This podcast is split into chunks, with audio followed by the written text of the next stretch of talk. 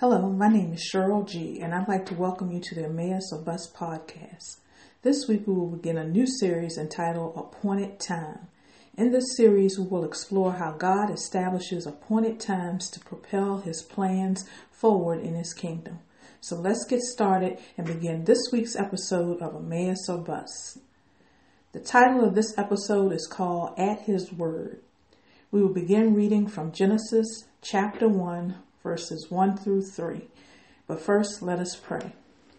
Heavenly Father, thank you for your sovereign order in our lives. Though it may seem that things are out of control, we can trust that you are in control and that you have established times for things to occur in the earth and in our lives. Lord, give us greater revelation about your appointed times over the course of this series. I humble myself right now only have me say what the Holy Spirit gives me to say on this subject. Not my words, just yours. In Jesus' name I pray. Amen. So let's read uh, Genesis chapter 1, verses 1 through 3. In the beginning, God created the heaven and the earth. And the earth was without form and void, and darkness was upon the face of the deep. And the Spirit of God moved upon the face of the waters. And God said, Let there be light.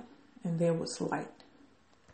As I was studying this passage um, for this series, it occurred to me that we really do not know how long the Spirit of God moved upon the face of the waters. No set time period is given, but we do know when things are set into motion. God's appointed time began when He said, Let there be light. When God uttered those words, time as we know it began. It began at the exact moment that God designated it for it to begin.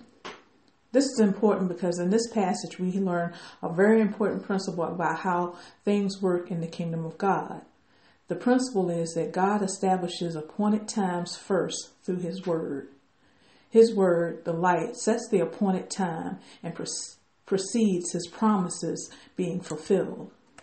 To help illustrate this principle, imagine a farmer who is standing in a clearing. In front of him, there's a section of brush that has not been cleared. He knows that on the other side of the brush is another cleared area that he wants to get to. So, in order to get to that other clearing, he's going to have to clear the brush in front of him. To accomplish this task, he picks up his sickle and begins to clear away the brush until he reaches the other clearing.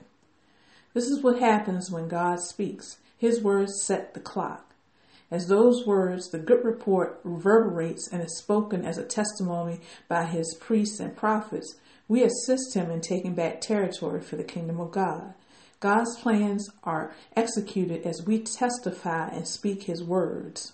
When we do this, then we are witnesses of his in the earth.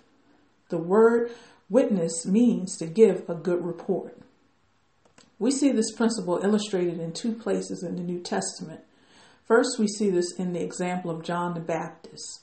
In John chapter 1, uh, verse 23, when uh, John the Baptist is asked, Who is he by the Jewish priests and Levites? John responds, I am the voice of one crying in the wilderness.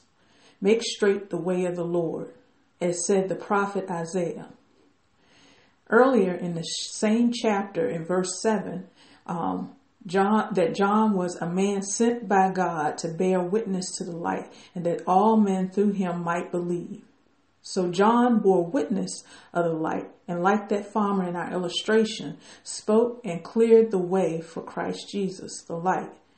John even called himself the friend of the bridegroom, and his joy is fulfilled when he hears Jesus' voice. Even when John first heard Mary's voice in his mom Elizabeth's womb, um, he jumped with excitement when he heard her vo- voice because it was connected to his purpose. The other place in the New Testament is in Luke chapter 24, verses 46 through 48, when Jesus visits his disciples after his resurrection and tells them that they are to preach in his name among all nations as his witnesses. He's essentially calling them to be like this farmer in our illustration, to testify about him in all to all in the earth, starting in Jerusalem. Jesus tells them to wait to receive the Holy Spirit so they would have the power to back up their witnessing. This week, I want to encourage you to go back over the verses mentioned here and allow the Holy Spirit to speak to you about God's appointed time. I believe that we're at the beginning of a shift that will not make a whole lot of sense unless we have a strong foundational understanding of God's appointed times.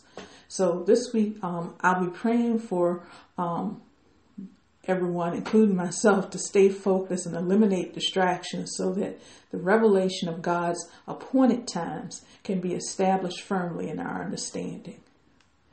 Heavenly Father, we commit ourselves to learning more about the importance of your appointed times. We humble ourselves so that we can understand um, for the times ahead, so that we can gain your wisdom and know how to respond and build your kingdom in these times. In Jesus' name I pray. Amen.